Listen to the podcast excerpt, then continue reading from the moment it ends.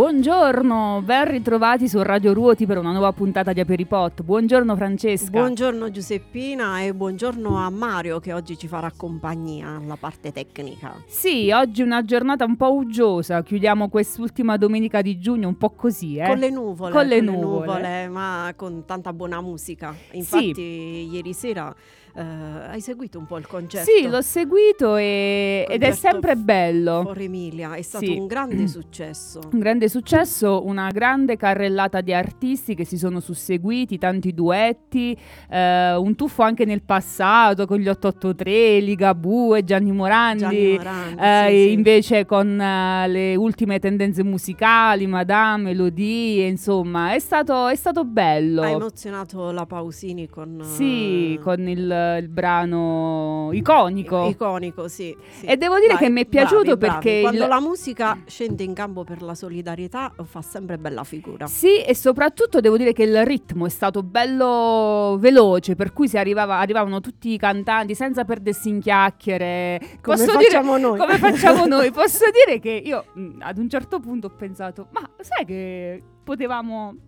gestirla anche noi una roba del genere, secondo me, perché Brava. la Fagnani Ot- l'ho trovata un po' Ottimo inadatta.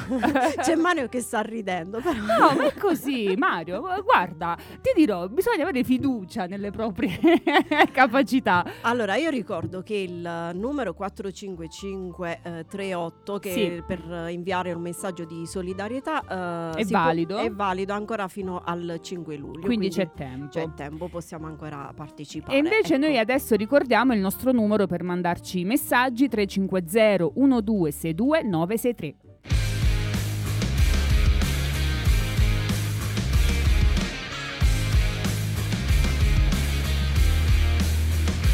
Non mi scordo com'è brutto il mondo Quanto è sputtanato sto tramonto Che sto bene solo quando dormo Vita vera, sveglia a mezzogiorno Gli nudi senza nulla intorno Gambe spalancate nel soggiorno Fine marzo mi butto di sotto. Strappo il cielo e ce n'è un altro sotto.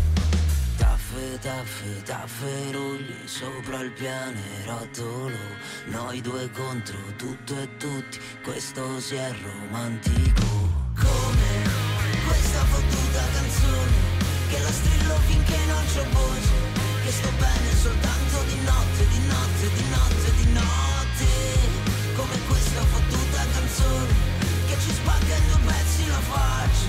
Tu stai come me, io sto come te, ma stavolta ci metto la faccia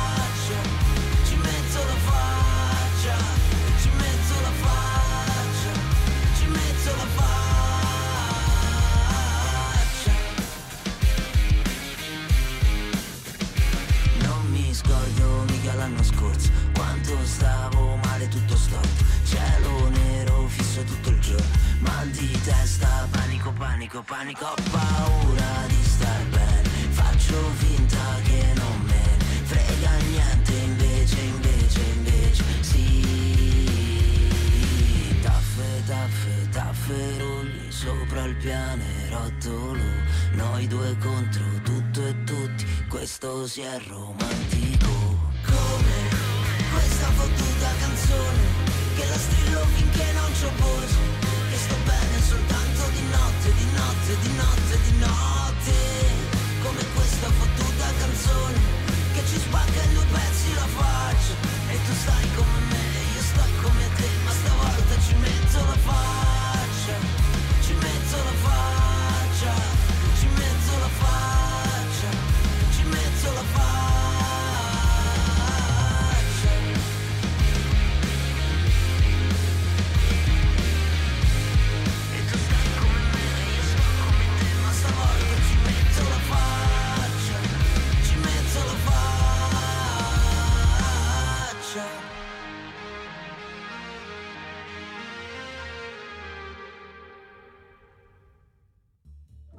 Rieccoci in onda. Allora, eh, Francesca, abbiamo un sacco di notizie, però so che eh, in realtà volevi partire facendo un'intervista al nostro direttore artistico, ex direttore artistico.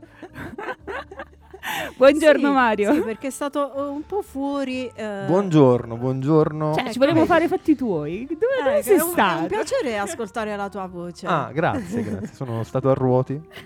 Non è vero? Io sto sempre a ruoti, anche nella mia camera, anzi, non esco mai. ah, ecco. Una vabbè. vita sociale molto piccola. No, in verità sono stato a Firenze Eh, per un ecco, diciamo la piacevole verità. motivo, il matrimonio di un mio amico. È stato un bel, ri- un bel ritorno a Firenze perché la città era viva, come non lo era stata da tempo. Perché mi ricordo l'anno scorso in verità non era così. Quindi c'era bella gente. Ho conosciuto uno chef di Seattle che ha origine di Oppido Lucano. Ma no, Sì, è stato divertentissimo. e l'hai già E si- invitato a Radio Ruti? Sì, Ecco. lui ci ha, invi- ci ha invitato ad andare a Seattle qu- quando vogliamo. Decidiamo, vero Giuseppina? vero? Certo. Seco- secondo noi- me possiamo fare prima che andiamo noi e poi... Allora, con Francesca abbiamo sempre, cioè, quando arrivano di questi periodi, proponiamo sempre un pullman Radio Ruoti per andare in tour, no? Bello. Radio Ruoti in tour, per cui possiamo partire proprio da, da Vabbè, questa comunque, tappa. Ti pre- sei esibito? Mi sono esibito, sì, ho fatto un piccolo omaggio musicale. Una piccola stava, dai. quadriglia che è durata tipo un, un infinito di tempo. e, vabbè, comunque sono divertito, ecco. Ci fa piacere. Grazie per questo tuo contributo Mm. fuori onda. Allora, visto che questo contenuto è stato bello, adesso fa- metto una canzone e me la, Certo. me la dedico. Buon ascolto. Siamo d'accordo. Questa è Angelina Mango, come il pezzo più di moda del momento. Lo devo ascoltare ancora bene, quindi lo voglio riascoltare insieme a voi. Va bene, grazie. Allora, stavo pensando. Le lunghe giornate, la pubblicità incollata sul tram, come i tuoi occhi su di me. Domenica dolce, che dolce far niente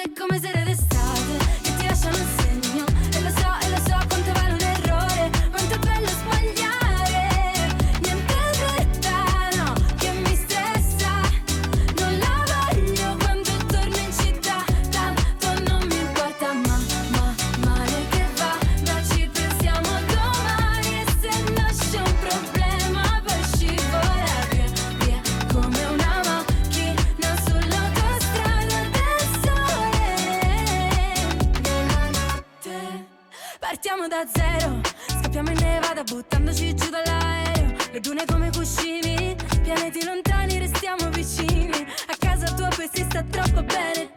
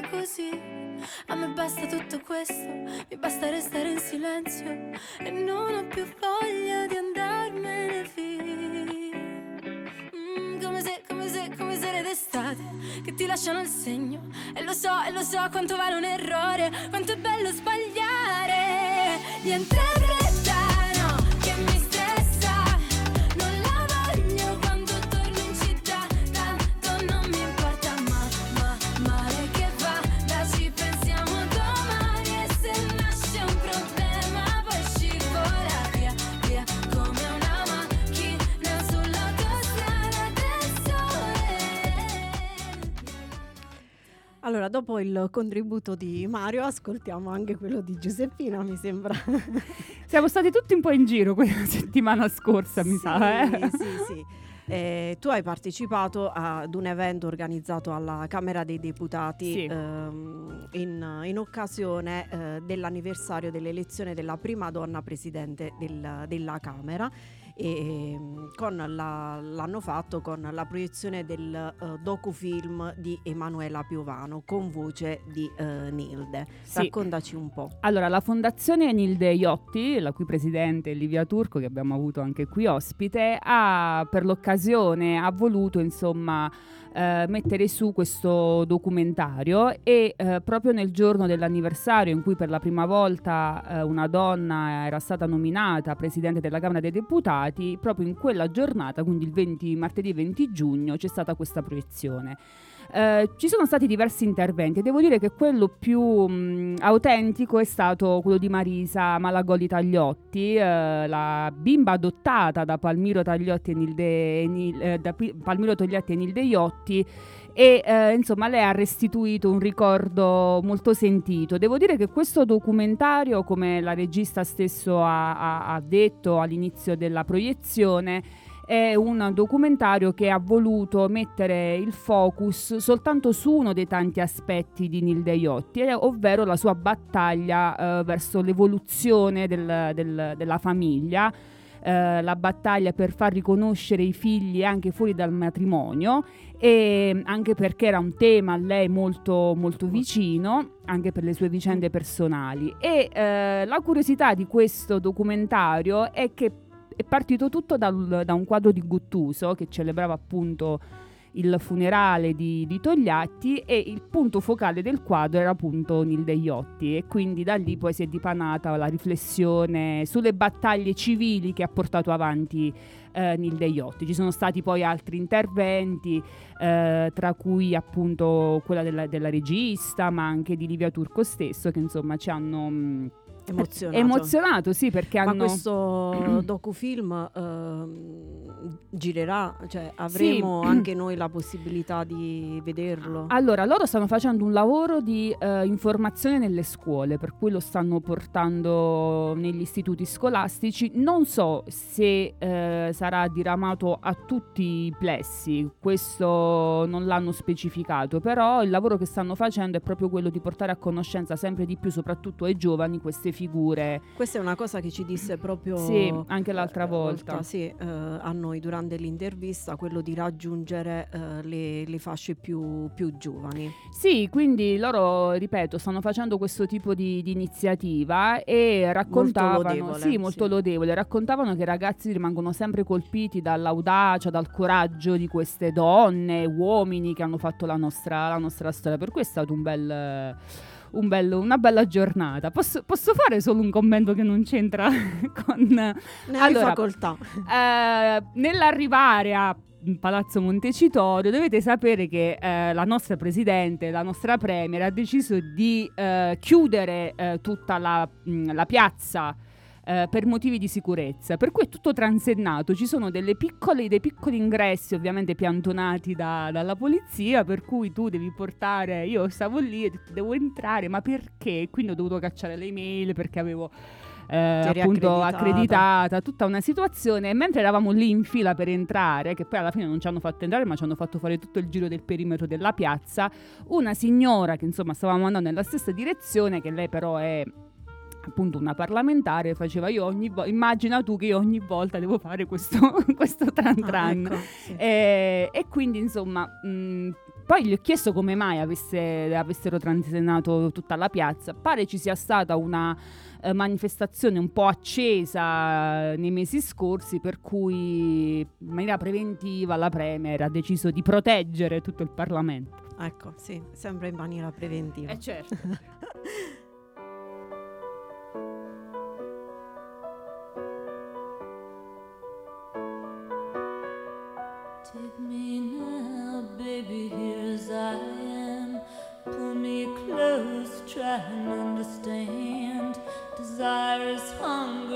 the fire I breathe. Love is a banquet on which we feed.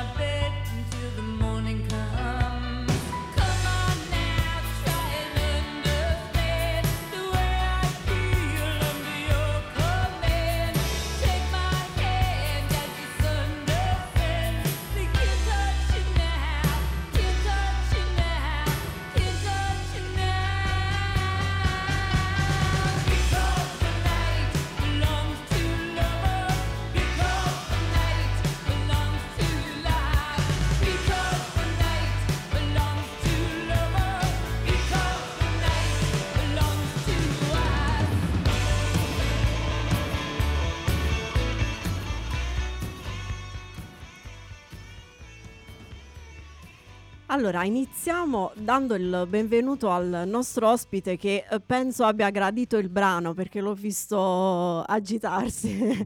Buongiorno a eh, Emiliano Reali, eh, scrittore, giornalista. Benvenuto a Radio Ruti. Grazie, buongiorno a voi. E il fatto che tu dica agitarsi vuol dire che non è che ballo granché bene. Ma no, era per... ehm, vabbè, eh, devo usare... No, no, eri a tempo, però ehm, non so, mi è venuto subito agitarsi. No, sto scherzando, dai. Allora, grazie per aver accettato il eh, nostro invito, Emiliano. Tu sei, eh, hai scritto diverse cose e oggi eh, ci parli di Bambi, eh, storia di una metamorfosi, eh, che rientra in una eh, trilogia.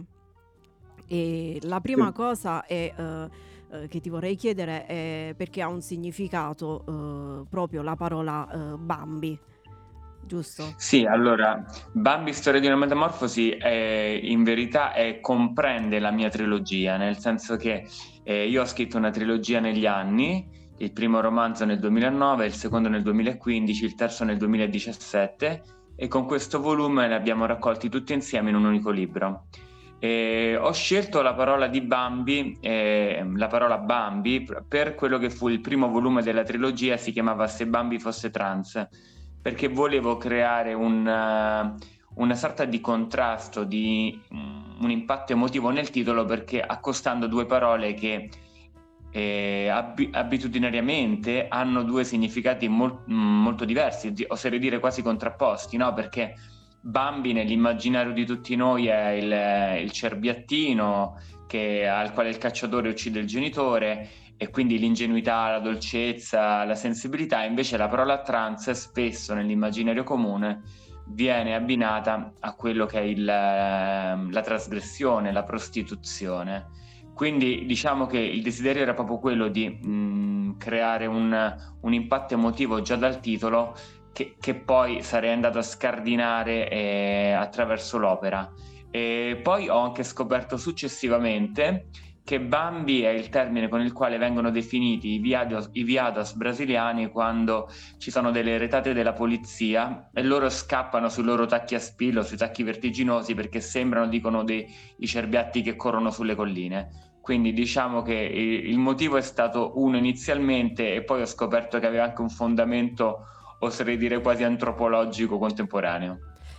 Allora, tu racconti eh, la storia di, di Giacomo, però eh, il romanzo è un romanzo corale, nel senso che eh, intorno alla storia di, di Giacomo, al suo vissuto, poi ci sono le esperienze eh, anche di altre, eh, di altre persone, compresa la, eh, la sua famiglia. Ehm, come nasce proprio questa, la storia di Giacomo? Io volevo dare uno spaccato della società, volevo fornire alle persone che conoscono certi tipi di, di mondi solamente attraverso gli stereotipi, quello che fosse un quadro il più possibile onesto e vero della quotidianità che vivono certe persone. Molto spesso quando noi non conosciamo degli argomenti, almeno molte persone, non, eh, non hanno la, curiosi- la curiosità, la spinta di andare a verificare, di conoscere, di farsi un'idea propria, si basano piuttosto su quello che è il, il preconcetto, su quella che è la- l'informazione facilmente fruibile. E i luoghi Quindi comuni roma- tante il- volte. Scusami? Dicevo anche i luoghi comuni. Bravissima, e io proprio questo ho voluto fare, io ho voluto cercare di raccontare la comunità LGBT, però ampliando il discorso a quella che è tutta la società, quindi integrando quelle che sono le dinamiche anche al di fuori della comunità, con, eh, con le famiglie di origine, per far capire quanto è forte, è grande la sofferenza che molte persone non binarie, non allineate a quelle che, che dicono dovrebbe essere lo standard, è una gran cretinata perché non c'è uno standard, si trovano a vivere perché avere un orientamento sessuale diverso dalla massa, un- un'identità di genere che non collima con quella alla nascita, portano una serie di problematiche, di disagi, tutte cose che non saremmo costretti ad affrontare se vivessimo in una società inclusiva, aperta e civile. Visto che la nostra società ancora non lo è, io ho voluto denunciare la realtà di certe persone, la realtà di certi esseri umani, la loro sofferenza, ma anche la loro voglia di riscatto e raccontare dall'interno quello che loro vivono quotidianamente e personalmente. Giusto. E infatti eh, la storia non è eh, tutta lustrini e paillette, dici tu stesso, ma ci sono delle, delle azioni forti, anche del- dei comportamenti, eh, diciamo tra virgolette, un po' violenti che racconti. Sì, io leverei la, l'un po' perché l'omofobia, la transfobia sono molto violenti, no? Io stesso da persona appartenente alla comunità LGBT ho subito aggressioni omofobe, ho, ho avuto paura di rientrare a casa, eh, sono stato picchiato, quando sono andato a denunciare alla polizia ehm, mi hanno trattato male anche in commissariato perché comunque, ahimè, molto spesso si trovano persone che non hanno una preparazione umana e e, e anche, mh, oserei dire, culturale adatta al ruolo che ricoprono. Quindi sicuramente io non volevo un, eh, creare un romanzo edulcorato, io ho raccontato quella che è la vita vera delle persone che vivono. Quindi ci sono momenti divertenti, esilaranti, perché comunque poi molto spesso le persone transessuali, io ho vissuto con loro per sei mesi per scrivere i, i vari capitoli della trilogia di Bambi, sono persone che- dalle quali ho imparato a reagire con, ehm, con tanta forza di volontà alle difficoltà, alla sofferenza, cioè loro ridono in faccia ai problemi, eh, forse è un modo di esorcizzarli, però sono stati veramente un esempio, quindi ci sono pagine divertenti, pagine ironiche, pagine ehm, accattivanti, ma poi ci sono anche degli spaccati drammatici perché è la vita che noi tutti viviamo. Allora, eh, facciamo una pausa musicale e riprendiamo subito dopo il brano.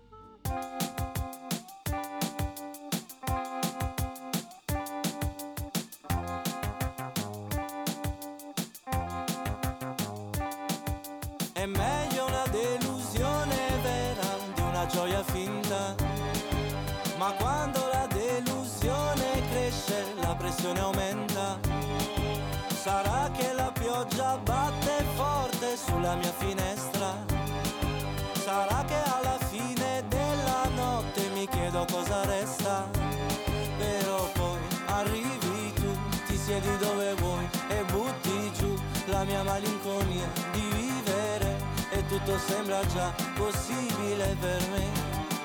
Preso dentro al buio che avanza, vieni tu a dare luce al mio giorno, trascinato sotto dall'onda, ho rincorso il mondo,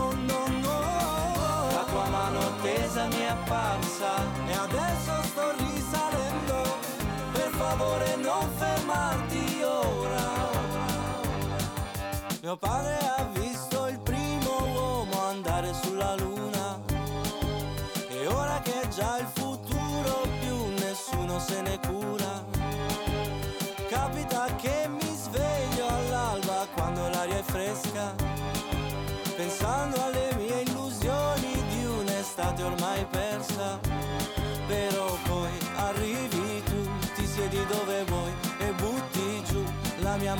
Malinconia di vivere e tutto sembra già possibile per me preso dentro al buio che avanza. Vieni tu a dare luce al mio giorno, trascinato sotto dall'onda. Ho rincorso il mondo, no. La tua mano tesa mi è apparsa e adesso sto risalendo. Per favore non fermarti ora. Quasi mille miglia, lontano io sono. Allora, riprendiamo la nostra chiacchierata con eh, Emiliano Reali. Eh, mi piace un passaggio eh, che fai sulle aspettative dei genitori. E anche quando eh, si raggiunge ehm, il top, diciamo così, eh, capita che il genitore ehm, sottolinea che manca sempre qualcosa. È quello che è un po' accaduto anche a te. Sì, come dicevamo prima, questo romanzo non è solamente un romanzo che parla delle dinamiche interne alla comunità LGBT, ma parla della vita tutta, no? E la vita tutta e fa sì che eh, noi siamo vittime spesso inconsapevolmente, perché i genitori spesso non sono consapevoli del peso delle loro aspettative, di meccanismi di transfer dove loro trasferiscono cose che non sono riusciti a realizzare su di noi sperando che noi lo faremo al loro posto. E quindi questa è una dinamica che vivono i protagonisti del mio romanzo, perché Giacomo, eh, insieme a Luana, la sua fidanzatina, eh, scappano da Bassano del Grappa proprio perché Luana sembra costretta eh, dal padre notaio arricchito a diventare lei stessa notaio e Giacomo invece dovrebbe finire in fabbrica come tutti gli altri membri della famiglia, gli operai. Quindi loro scappano una volta di Roma, Roma, la grande città dove possono essere nessuno, dove nessuno li conosce, dove nessuno li giudica, dove nessuno si aspetta qualcosa. E diciamo che ho voluto trasferire questo, questo difficile tassello della relazione eh, figli-genitori nel romanzo, anche perché, come anticipavi, ne sono stato vittima anch'io, nel senso che in buona fede i genitori spesso vorrebbero che noi raggiungessimo il, eh, il massimo in tutto quello che facciamo, no? Però secondo me poco spesso si soffermano a domandarsi se quel massimo è il massimo per noi. Te lo dico perché io, per esempio, a 23 anni mi sono laureato, laurea specialistica al massimo dei voti e quello che è riuscito a dire mio padre è stato solamente: Beh, non hai faticato, hai anche lavorato quando ne prendi un'altra, che potrebbe far sorridere, no?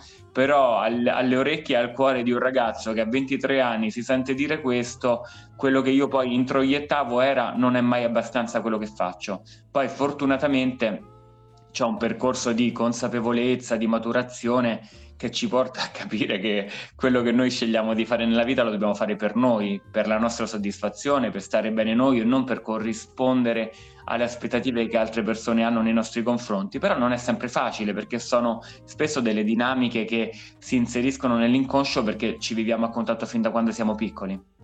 Allora, è arrivato un messaggio da un nostro radioascoltatore che mentre ti ascoltava dice che gli sono venuti in mente due film, Mary per sempre e Ragazzi fuori, che negli anni 90 sdoganarono l'argomento della transizione. E quindi la domanda che, che ti fa è eh, se attraverso il tuo libro eh, si può far evolvere insomma quella storia e magari perché no dal tuo romanzo ehm, tirar fuori un film. Come si chiama questo radioascoltatore? Si chiama Domenico. Domenico, allora, buongiorno innanzitutto. Eh, sicuramente il- il- l'obiettivo della mia trilogia è sdoganare certi argomenti e parlarne per la prima volta dall'interno, con realtà, sensibilità, ma anche durezza, come dicevo prima. Mi ricordo benissimo Mari per sempre, mi ricordo eh, Ragazzi fuori, perché io ero, ero ragazzetto quando sono usciti, ero penso adolescente se non ricordo male. E, mm, mi fai la domanda se dal mio libro si potrà trarre un film e, e chi lo sa Domenico, magari tra qualche mese verrai a Roma, ci prendiamo un caffè e te lo racconterò. Eh, magari. Allora, ascolta, un'altra domanda. Come è stato accolto appunto il tuo libro e eh, se mh, può aiutare anche eh, tutte le persone che stanno attraversando magari la fase anche di eh, dirlo ai propri familiari e eh, insomma a- agli amici? Allora, il libro è stato accolto dalla critica in maniera assolutamente benevola. Io sono molto riconoscente a tutti i giornalisti che hanno scelto di parlarne così bene. Parliamo di tutte le principali testate nazionali, testate minori, quindi non potevo veramente sperare in altro. Devo dire che eh, anche mio padre non ha potuto chiedermi di più perché tutti i giornali più importanti ne hanno parlato bene, quindi Ecco. diciamo che almeno da questo punto di vista siamo a posto. Per quanto riguarda il pubblico, devo dire che il riscontro del pubblico è quello che mi spinge e mi dà la forza per andare avanti, perché eh, non crediate che essere uno scrittore e provare a vivere di cultura nel 2023 sia così facile, perché la cultura è veramente la ruota di scorta della società, non ci sono fondi, non, non viene gratificato. Quando tu dici a qualcuno che di lavoro fai lo scrittore o il giornalista, mi dice sì sì, ma di lavoro vero? Quindi questo è per dare un, così un, un assaggio, comunque la sensazione di quello che noi scrittori dobbiamo trovarci a vivere. E se non fosse per il riscontro, per l'affetto delle persone, io forse non so se adesso ancora dopo vent'anni starei a scrivere, a parlare dei miei romanzi, a girare l'Italia e a volte ad accontentarmi di- del minimo in in- per poter proporre anche quello che è il messaggio che io voglio veicolare. Ehm, per quanto riguarda i lettori, devo dire. I lettori amano Bambi. Quando uscì il primo romanzo della trilogia nel 2009 rimase il bestseller della casa editrice per quasi due anni, tanto che nel 2015 un altro editore pubblicò una nuova edizione del primo volume insieme un, al seguito e andarono in ristampa dopo un mese. Quindi poi ne pubblicò il terzo, andò tutto molto bene. Devo dire che il riscontro della gente è quello che veramente mi dà linfa, mi dà fiducia. Io ricevo molto spesso delle mail, dei, anche delle, sui social mi contattano le persone e mi raccontano che magari dopo aver letto la- il mio libro hanno trovato il coraggio di poter vivere più serenamente una certa condizione, hanno trovato la forza di fare coming out e mi hanno detto io ti ringrazio perché mi sono reso conto che non sono l'unico a vivere queste cose, mi sono sentito un po' meno solo, un po' meno fragile, se quel personaggio ce l'ha fatta forse ce la posso fare anch'io.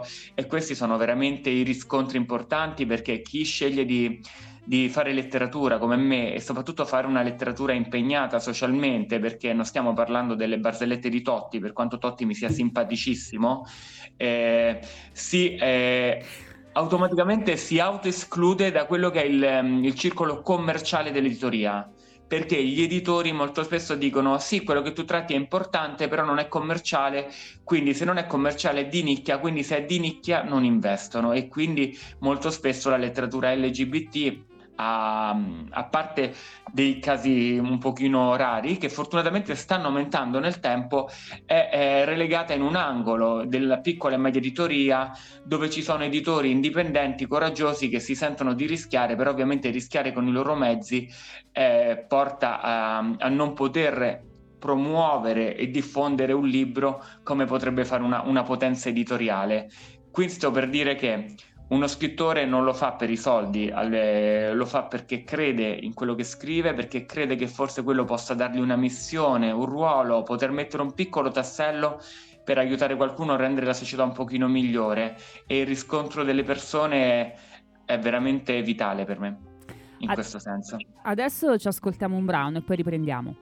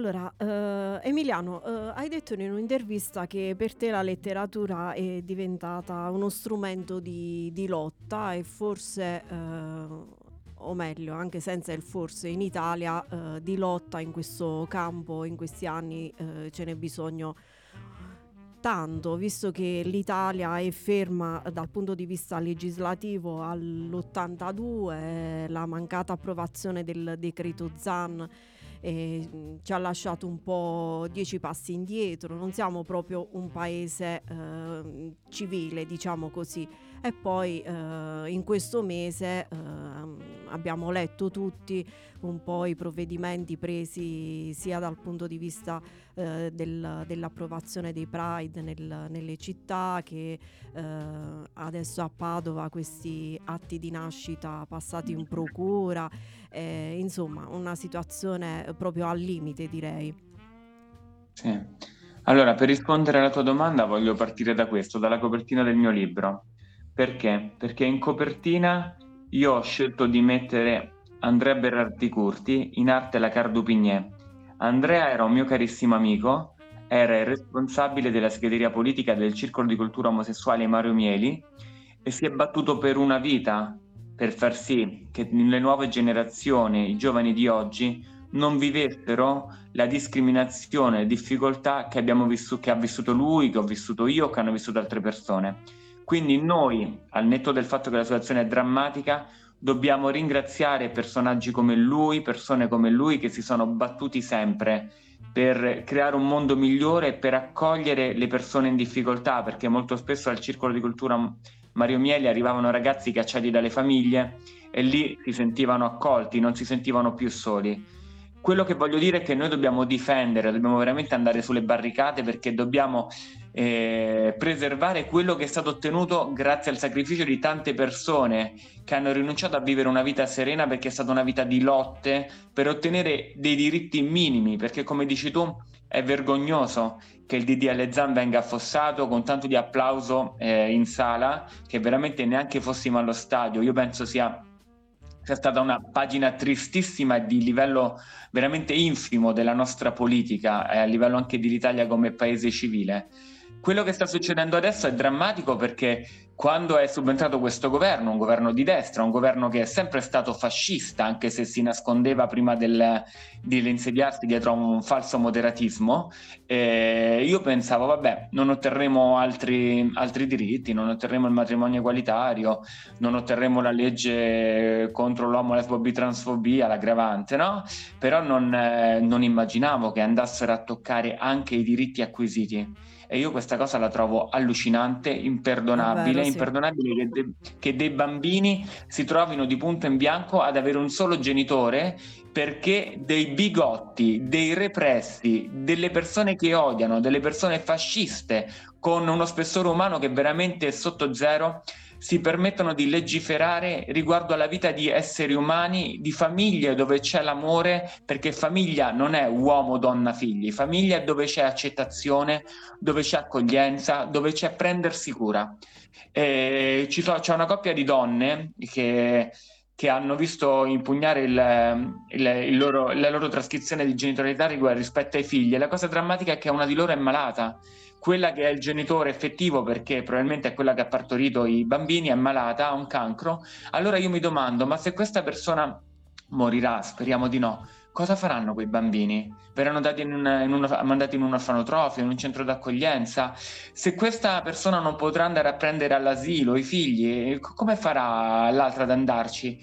È, è tutto estremamente vergognoso, io direi inverosimile, assurdo, anche perché poi la nostra premier, premier ha la faccia tosta quando qualcuno le chiede ehm, dei ragguagli a riguardo, come il premier canadese che gli disse che era eh, preoccupato per eh, la condizione della comunità LGBT in Italia, lei disse no, ma mica abbiamo fatto niente di male. E subito dopo però scopriamo, dopo qualche giorno, quelle- il fatto del- di Padova, scopriamo il fatto che si andrà in discussione, questa, anzi no, si sta discutendo per rendere la GPA, la gestazione per altri, Reato che universale. chiamano barbaramente utero in affitto reato universale. Sono delle cose veramente allucinanti, anche perché la gestazione per altri viene utilizzata al, eh, al 90% da coppie eterosessuali. Però qual è la differenza? La differenza è che una coppia eterosessuale può andare all'estero, prendere, fare questa cosa e dire "Eh, è nostro, nessuno controllerà. Se lo fanno due donne, una potrebbe anche dire eh, è mia, sono rimasta incinta, l'ho partorito, ma se lo fanno due uomini,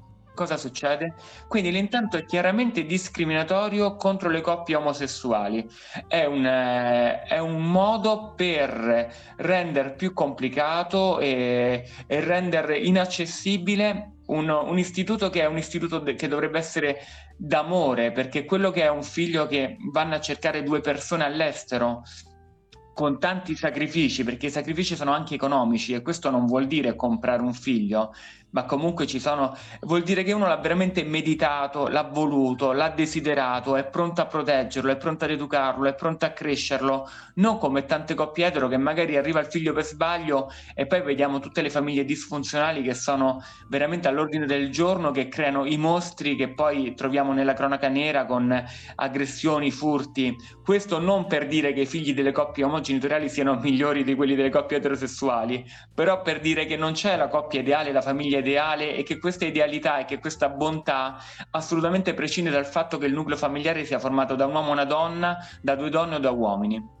Guarda, sottoscriviamo tutto quello che hai detto. Tra l'altro ci ha scritto anche la nostra direttrice artistica della radio. Ti ringrazio per il messaggio che stai veicolando attraverso Radio Ruoti. Ti ringraziamo tutti perché ehm, la stretta che si sta avendo sui, sui diritti civili è sotto gli occhi di tutti, per cui bisogna cercare di reagire e fare fronte comune. E devo dire che una bella risposta la stiamo avendo dai Pride che si stanno susseguendo nelle varie città italiane, per cui c'è diciamo speranza eh, che ehm, nonostante le misure che il governo sta cercando di porre in essere, la gente risponde, ecco. Sì, ce lo auguriamo. Poi ovviamente c'è anche la, la cosa ridicola e vergognosa, no? Che al Pride di Roma eravamo veramente un milione. Io non ricordo un Pride così partecipato se non il World Pride del 2000, quando veramente ero un ragazzino che ci andai con mia mamma, no? E, e la polizia ha avuto il coraggio di dire che eravamo 50.000.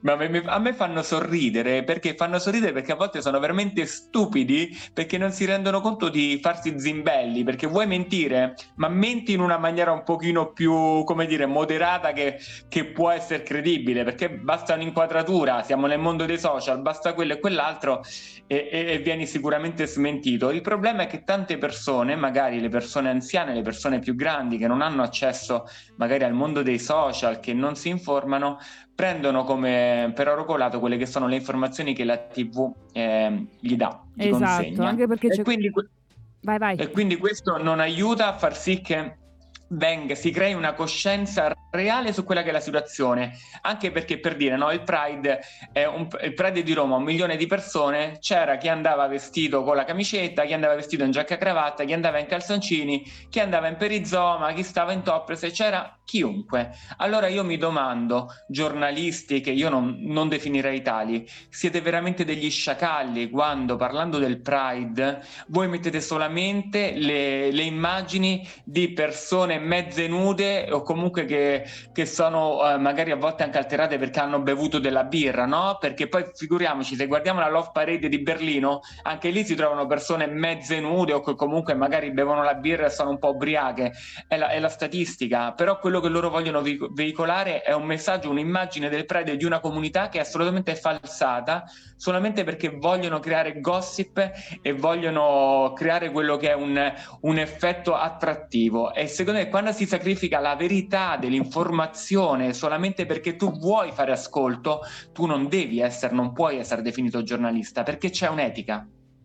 Eh, quest'etica diciamo che la stanno mettendo un po' da parte perché la comunicazione anche lì c'è un, un grande problema, si sta manipolando, si sta convertendo verso diciamo l'ideologia che viene fuori da questo, da questo governo. Eh, allora, Ah, ah, per, non, per non parlare, scusami, adesso che mi ci fai riflettere anche del monopolio che stanno cercando di ottenere ci stanno riuscendo dell'informazione, no? Nel senso stanno mandando via dalla RAI certe figure, ne stanno mettendo altre di destra, se schie- schierate esplicitamente. Mi viene da pensare anche al, eh, io questo è un discorso che faccio, eh, diciamo così, teoricamente. Non conosco Annalena Benini. Lei scrive per Il Foglio, che è un giornale di destra, e sarà la nuova direttrice del, um, del Salone del Libro di Torino, no? Quindi mi viene da pensare veramente stanno insediando delle persone di quel eh, ramo politico in ogni posizione di potere di informazione. Questo è veramente rischioso e, e, ho paura. L'altro giorno vedevo la Gruber sulla 7 dove si parlava di, con, insieme a Giannini, insieme a Travaglio, di questo rischio del monopolio dell'informazione, che la Gruber è stata una signora perché ha detto vabbè ma noi comunque andiamo ancora in onda, quindi c'è ancora qualcosa che è possibile, un pluralismo. Ecco, speriamo che questo pluralismo non venga attaccato ancora di più perché quello è un serio problema. Guarda, eh, chiudiamo con l'immagine di Michela Murgia che consegna Vanity Fair al Papa. Ecco, Ecco. Sì, sì. Michela veramente una gran donna, una grande scrittrice. Eh, io le sono riconoscente, anche se non la conosco personalmente, per il messaggio che lei sta dando con una lucidità, un'intelligenza, una sensibilità rare, perché io sfido chiunque a vivere la sua condizione e riuscire a mantenere questa lucidità. Il fatto che lei stia promuovendo quella che è la sua queer family, che stia ehm, condannando quello che è il governo e quella che è l'assenza di diritti e che si preoccupi veramente in uno stato com- mh, di malattia come il suo, ancora di difendere i più deboli o comunque le persone che non hanno una voce, veramente le, le, le dà un, certo, un valore sì. di donna che, che molto po- molte poche hanno. Emiliano, grazie. Eh, sei stato veramente gentile ad accettare il, il nostro invito e soprattutto mh, preziose le tue parole, le tue considerazioni. E, mh, ti aspettiamo per eh, magari se vieni in Basilicata oppure per un altro intervento su Radio Ruti. E non ci dilunghiamo perché eh, su alcune hai sottolineato in eh, alcune interviste anche altri aspetti, ad esempio sulla Chiesa. Tralasciamole per la- il prossimo intervento. Che dici? Va bene, va bene. Io ringrazio a voi per l'invito, per la chiacchierata e, e veramente teniamo alta l'attenzione e cerchiamo veramente di non chinare la testa e questo lo si può fare attraverso l'informazione, attraverso la cultura. Cerchiamo di far sì che le persone escano dalla loro ignoranza. Ignoranza è ignorare, quindi non conoscere, non c'è un giudizio in quella parola. Quindi veramente nel nostro piccolo ognuno di noi deve cercare di informare e di mandare chiaramente dei messaggi alle persone che avvicino perché questa condivisione deve essere veramente deve diffondersi perché se dall'alto della Certo. piramide non vogliono cambiare le cose le cose dovranno cambiare dalla base dovremmo arrivare noi al vertice piano piano È vero, grazie, grazie mille. Grazie. Buona Grazie giornata. buona giornata a voi Ciao.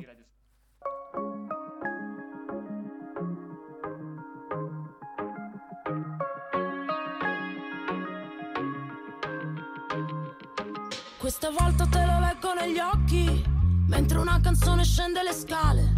Ci guardiamo come non fanno gli altri, e ci piace se la notte rimane come un velo di seta, sulla pelle che somiglia alla creta. E poi spero che nessuno ci veda, niente male per due come noi che neanche stanno insieme. E se ti dico una bugia tu non ridere, non dimenticare mai non mi uccidere, per trovarti girerei mille isole, solo per sfiorarti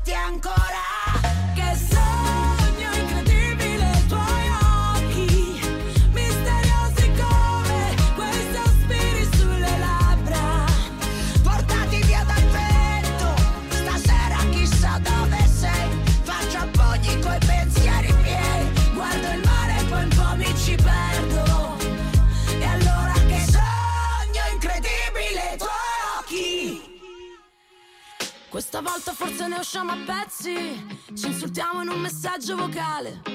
Tanto poi torniamo sui nostri passi e scappiamo dallo stesso locale. Dall'uscita sul retro, la luce passa da una porta di vetro. Restiamo al buio eppure ancora ti vedo. Niente male per due come noi che neanche stanno insieme. Che sogno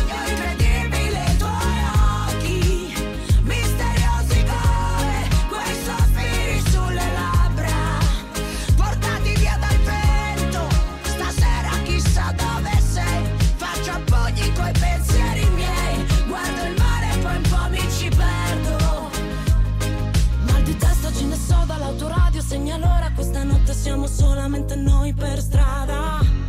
E non dire che sono stato sempre io a decidere. L'amore porta guai solo ghiaccio niente lime sempre tutto da rifare come te nessuno mai.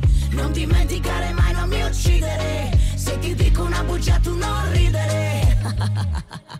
Che sogno incredibile tu hai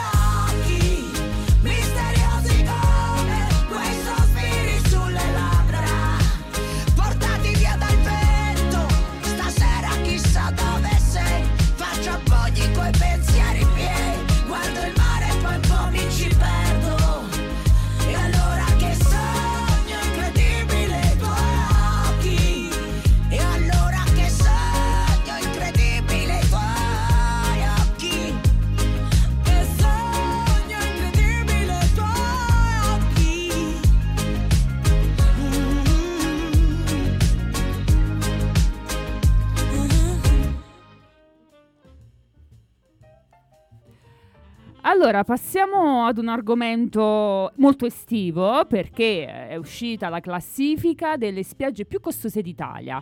Allora, preparatevi. A Ci Capri anche, anche noi della Basilicata. eh, no. Ah, beh. Anche se in Basilicata pure sono saliti i prezzi, però qui partiamo già alti perché al decimo posto si trova Capri, ingresso con lettino 100 euro, stiamo parlando per una persona.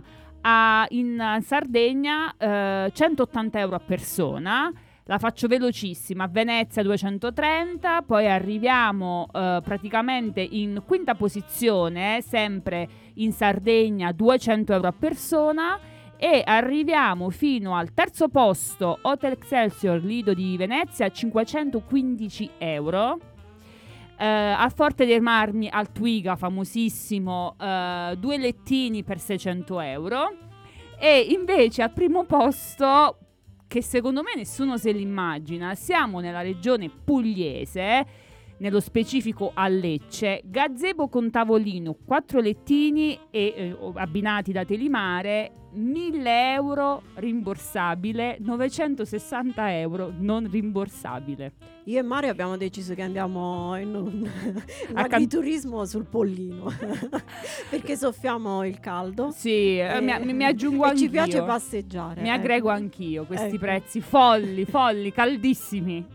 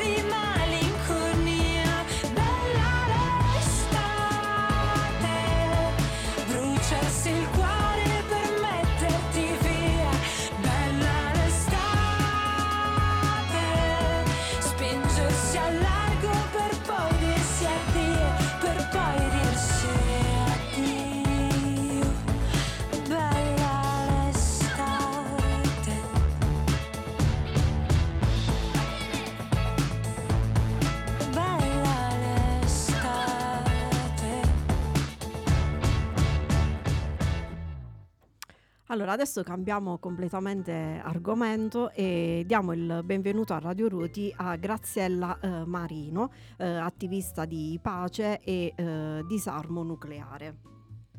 Buongiorno. Buongiorno. Ci ascolti? Buongiorno Graziella. Buongiorno Franca, sì, buongiorno e buongiorno a tutti i nostri, i nostri amici radioascoltatori. Allora, Graziella, ehm, da quando hai deciso di essere attivista di, di pace? Eh, sì, allora io come medico sono diciamo, a conoscenza di un'associazione di- internazionale di medici per, la- per il disarmo nucleare, diciamo, mi sono interessata anche come cittadina, penso come tutti i nostri amici che sono in ascolto, interessata ai temi della pace e del disarmo nucleare. In quanto medico ho conosciuto questa associazione molti anni fa e le- del loro impegno dopo eh, il loro diciamo, ehm, impegno come medici per eh, sostegno diciamo, della cultura contro il disarmo nucleare e di tutto ciò che sono gli effetti delle armi nucleari. E poi nel tempo diciamo, sono diventata una cittadina interessata attivamente e quindi mi sono impegnata soprattutto dopo il 2009, eh, dopo insomma, essere, aver scelto come mia eh, fede il buddismo, ho conosciuto la campagna Senza Atomica, che è una campagna che è nata nel 2011,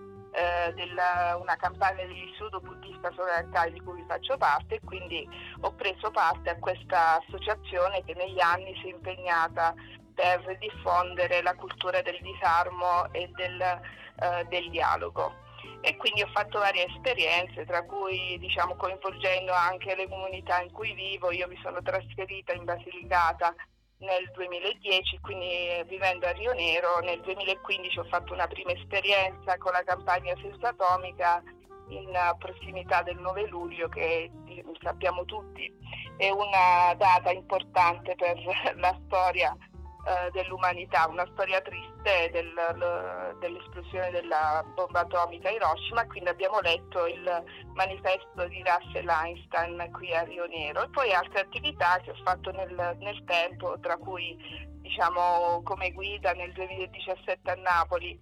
Senza Atomica, devi sapere Franca, è una campagna che è nata come mostra che ha girato tutte le città italiane, una ottantina di città, ed era rivolta soprattutto a studenti e alla popolazione comune ed è una mostra itinerante in cui si, si hanno diciamo, varie, eh, vari spazi in cui si, hanno, eh, si- si mostrano gli effetti delle, delle armi nucleari, c'è uno spazio anche sui, diciamo, di- sui sopravvissuti di Hiroshima, quindi è stata una mostra molto importante. E quindi da lì è nata la mia diciamo, attività anche nelle, nelle comunità in cui io vivo, insomma anche a Tursi, dove io sono di Tursi, devi sapere Franca. E quindi Senti, eh, eh, senti Graziella, tu ci tieni tanto a parlare di questo tema e a portarlo eh, proprio su- sul territorio lucano. Eh, I nostri radioascoltatori che cosa possono, possono fare? Qual è il messaggio che vuoi dare? Il messaggio che voglio dare è questo, come cittadina comune, così anche gli altri, ho cominciato a parlare, a dialogare appunto con i sindaci della città dove vivo, Rio Nero il Vultore, dove lavoro e dove sono nata appunto Tursi, dove avevo fatto già delle attività con la cittadinanza onoraria, mio maestro, ma come cultura di pace. E Senza Atomica, dovete sapere, e Rete Pace Italiana Pace e Disarmo sono le due campagne che sostengono ICAN, sapete ICAN è stato mh, nomina- la campagna internazionale contro le armi nucleari che è stata eh, insignita del premio Nobel per la pace nel 2017. Senza Atomica e Rete Pace e Disarmo stanno promuovendo la mozione Italia Ripensa. Sai, nel 2021, il 22 gennaio, è stato app- approvato il trattato sulla proibizione delle armi nucleari e quindi mi sono incuriosita di questa campagna Italia Ripensaci perché appunto tutti i governi nazionali hanno aderito ma l'Italia ancora no e quindi è una campagna, un appello diciamo che eh, si sta impegnando verso i comuni italiani a manifestare il loro sostegno che l'Italia ratifica il suo- il suo- la sua partecipazione diciamo. E quindi ho cominciato con un dialogo così con i sindaci al- proponendo questa campagna Italia Ripensaci e sono diventati, ci hanno aderito finora otto paesi della Basilicata, quindi è una bella, è una bella attività che è nata da un dialogo cuore a cuore, diciamo, quindi noi, ogni cittadino può essere diciamo, promotore di pace e di dialogo proprio in questo senso. È stata una bella attività che è nata, diciamo, io la chiamo poi da medico una contaminazione di valore franca, perché poi alla fine eh, dal dialogo i primi due paesi sono stati Rio Nero e Tursi e poi eh, hanno aderito il comune di San Chirico, poi San Fele, poi Forenza, poi Filiano, Barile e ultimo Ginestra. Quindi è stata un'attività molto bella che sta e altri mi hanno chiesto, altri cittadini, quindi possiamo unirci tutti perché eh, possiamo portare questo appello, far diventare altri paesi della, della Basilicata proprio città per la pace. Grazie, grazie. Grazie che hai eh, scelto anche Radio Ruoti per eh, veicolare questo, questo tuo Possiamo messaggio. proporlo pure alla vostra alla- a Ruoti, quindi al vostro sindaco, perché poi viene proposta diciamo al- ai comuni come una mozione, si chiama Italia Ripensaci e vanno ad aderire con i sindaci per la pace che è presieduta dal sindaco di Hiroshima, quindi è una cosa molto bella. Sai, finora all'appello di Ican hanno aderito vari comuni con tipo, ti faccio quelli più, i nomi di più- dei più grandi se vuoi, tipo Modena, Brescia, Ferrara. E poi se insomma, qualcuno è curioso può andare a vedere il sito di Rete Pace di Sarmo e Senza Atomica, ci stanno anche i nostri comuni piccolini della Basilicata, insomma che eh, si, sono, eh, si sono attivati, insomma, quindi tutti i cittadini, tutti noi, ognuno di noi è prezioso, questo voglio dire, insomma è nato da un dialogo quello che stiamo facendo con te, anzi vi ringrazio di aver di avermi chiamato, di avermi dato questo spazio, Franca, nella vostra, nella vostra radio. Sono molto contenta e onorata veramente di essere qui a parlare di te e di questo tema. Ma noi ringraziamo te e magari eh, ti aspettiamo in presenza la prossima volta. Che dici? Sì, sicuramente, sarà, sarà sicuramente una bella esperienza. Accetto volentieri. Grazie, grazie ancora. Grazie grazie. Buona grazie. giornata, a Un saluto a presto. tutti, a tutti gli amici in ascolto. Grazie a voi. Grazie, ciao. Arrivederci. Grazie.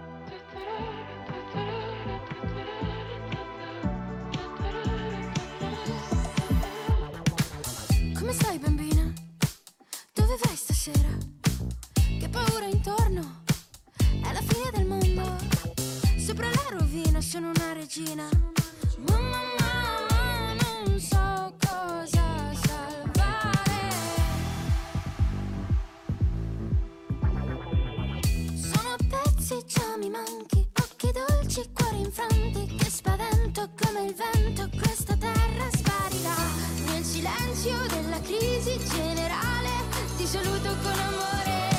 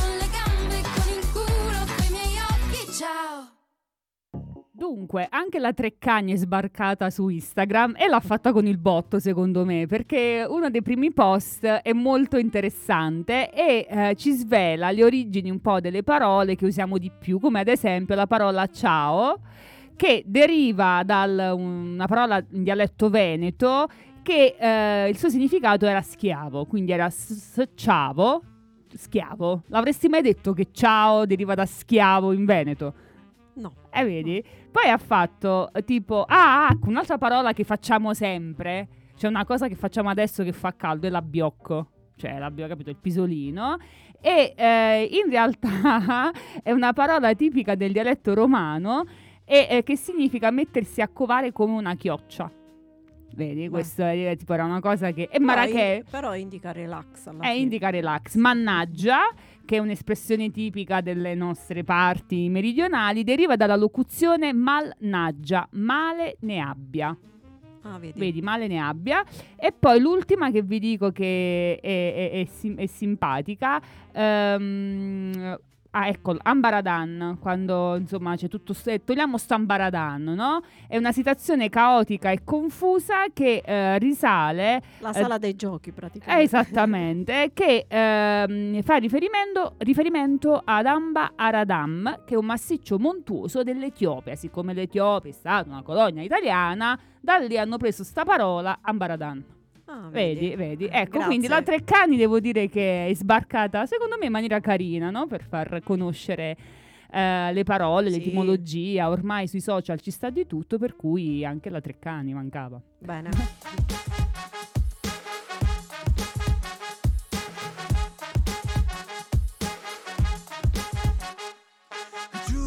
Giuro che oggi me ne sto per i fatti miei.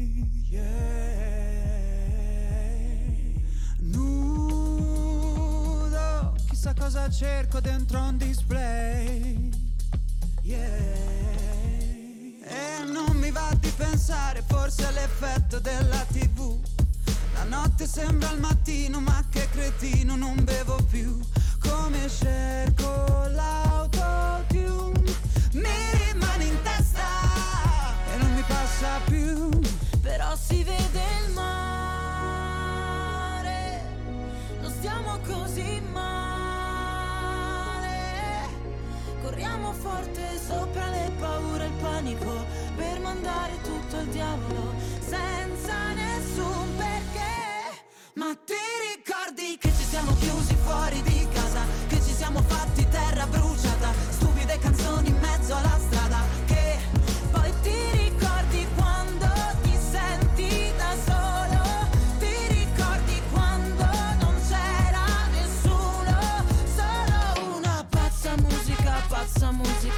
Pazza musica. pazza musica, pazza musica, pazza musica. Mamma mi diceva non ti fare male, esci solo con i criminali. All'inizio sono tutti bravi, alla fine da dimenticare sei l'unica, non ci casco più. Voglio una pazza musica, post-sex blues. E non mi va di pensare, forse è l'effetto che mi va su. La notte sei clandestino, il giorno è un casino, non le faccio più. Quelle cose che vuoi tu. Ma che mal di testa, Madonna oh Gesù. Però si vede il mare, non siamo così male. Corriamo forte sopra le paure e il panico per mandare tutto al diavolo senza ricordi che ci siamo chiusi fuori di casa, che ci siamo fatti terra bruciata, stupide canzoni in mezzo alla strada, che poi ti ricordi quando ti senti da solo, ti ricordi quando non c'era nessuno, solo una pazza musica, pazza musica, pazza musica. Pazza musica, pazza musica, pazza musica. Pazza musica, pazza musica, pazza musica. Pazza musica, pazza musica, pazza musica. A proposito di pazza musica, due pazzi se le vogliono suonare di santa ragione. Sto parlando di Elon, Elon Musk che ha sfidato Zuckerberg a un combattimento sul ring. Pensate che eh, martedì scorso Elon Musk in risposta a un articolo che parlava del fatto che Meta sta lavorando a una piattaforma molto simile a Twitter, ha scritto di essere pronto per una rissa con Zuckerberg. Zuckerberg ha risposto nelle sue storie su Instagram con tre parole: mandami la- eh, la- mm, il posto, il luogo dove, dove, dove capito? Menarci, insomma. E eh, dopo che The Verge ha confermato che Zuckerberg non stesse scherzando, Musk ha indicato Vegas Octagon, che si trova appunto a Las Vegas, come luogo dove potrebbe avere luogo il, il match, il, il- il combattimento. Lo scambio di battute è continuato con Musk che ha twittato ho questa grande mossa che chiamo The Varus, dove mi sdraio sopra il mio avversario e non faccio nulla. Zuckerberg gli ha risposto eh, mettendogli, pubblicando il suo ehm, recente torneo che ha vinto di arti marziali. Mi sembrano quelli che si davano appuntamento all'alba con la sfida. Cioè, ma dove stiamo? Cioè, tutto si riduce a questa no, mascolinità tossica. Vediamo chi. Cioè, adesso te le suono. Vabbè. Repressi, quindi, eh, repressi. quindi vediamo se in realtà è, è solo una provocazione o se realmente avverrà questo combattimento alla Tienici Vegas. aggiornati, ci Certamente, teniamo. Certamente. Eravamo in tre da Milano Est, treno delle dieci e mezza verso sogni che un'umanità non ci basterà. Mentre ballo incontro lei e mi fa se ti va di là c'è un altro mondo che ci capirà. Torniamo a casa un altro giorno. Per me sei te, sei la fine del mondo. E se ti va di là c'è la fine del mondo. La fine del mondo per me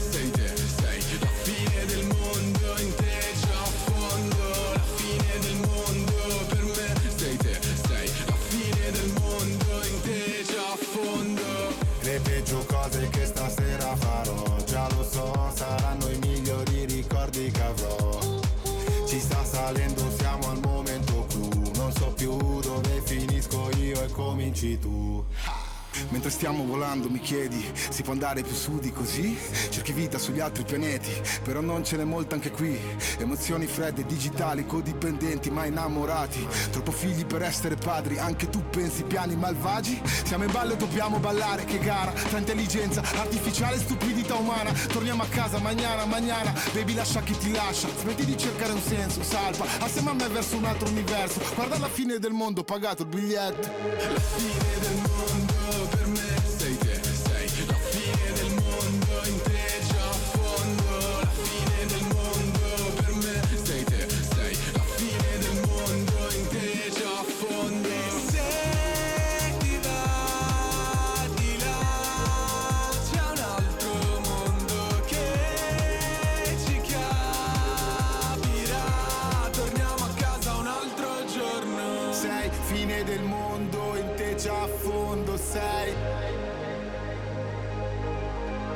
Sei fine del mondo, in te già a fondo sei.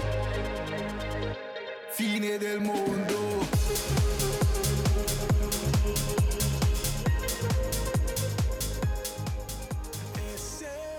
Dunque, dunque, allora oggi 25 giugno si chiude lo spettacolo delle luminarie che si è tenuto a Bologna in occasione del primo festival dei portici.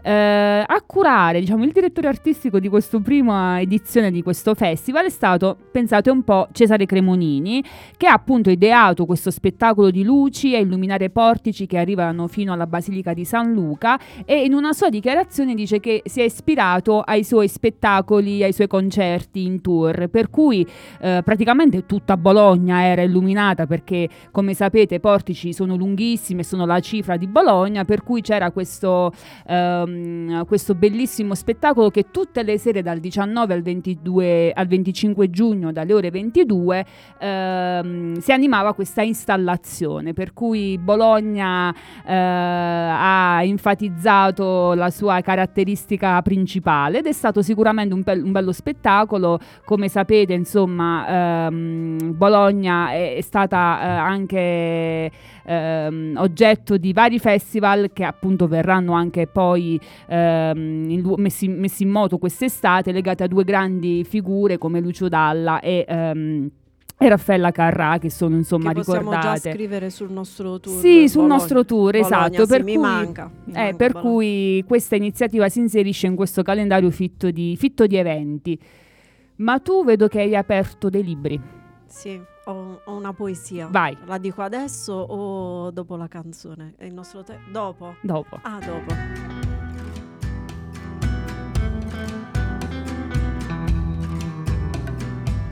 Notte qui arrivata indifferita e l'ho aspettata in piedi su uno scoglio.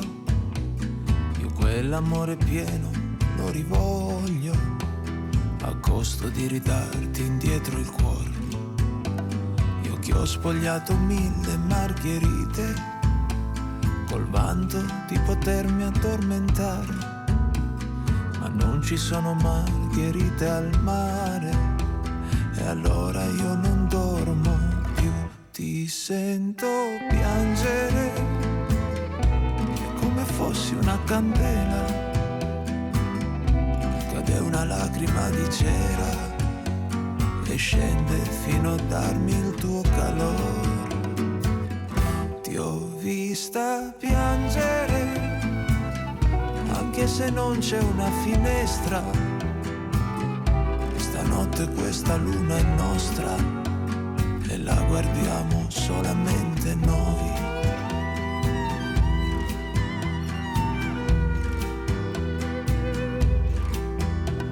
Dall'altra parte di quest'infinito, io sono sicuro che mi stai ascoltando.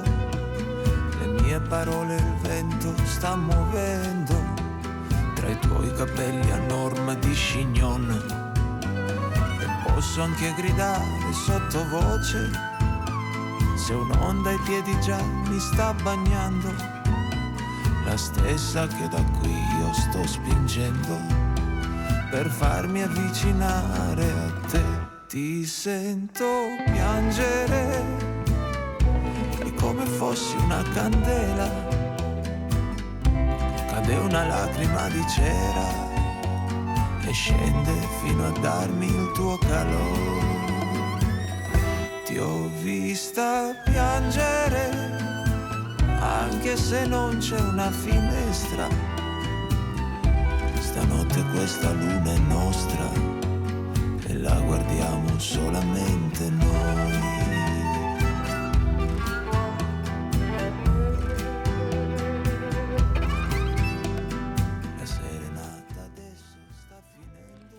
Si resta a casa, traversi sul divano, a pungersi l'anima o a far volare il cuore, sognando ancora la luna. Tutto nel tempo cambia. Era la festa della libertà, la domenica, appunto la domenica di Giovanni di Lena. E con questa meravigliosa poesia noi Vi diamo appuntamento appunto a domenica prossima. Eh, il lunedì mattina eh, ci ascolteremo in replica e poi sarà a disposizione il nostro podcast. Allora una buona giornata. E grazie a tutti i radioascoltatori che ci hanno seguito in questa puntata e ci hanno salutato attraverso i messaggi. Grazie Mario, alla prossima. Ciao. Buona giornata a tutti.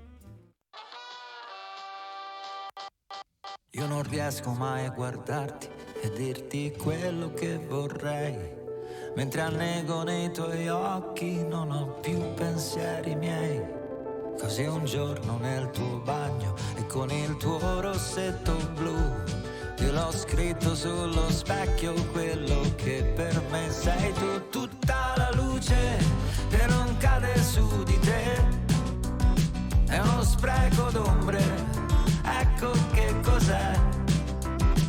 È tutto il suolo che il piede tuo non tocca.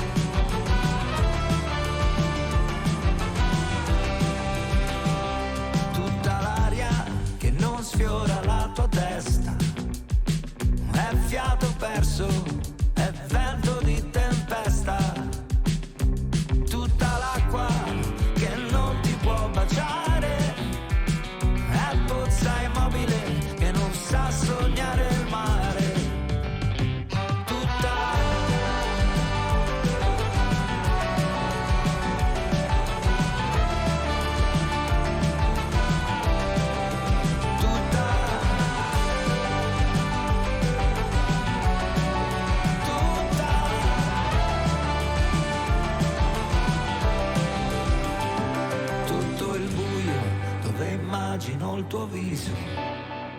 È il mio bianco carcere, il mio nero paradiso. È tutto il buio dove immagino il tuo viso. È il mio bianco carcere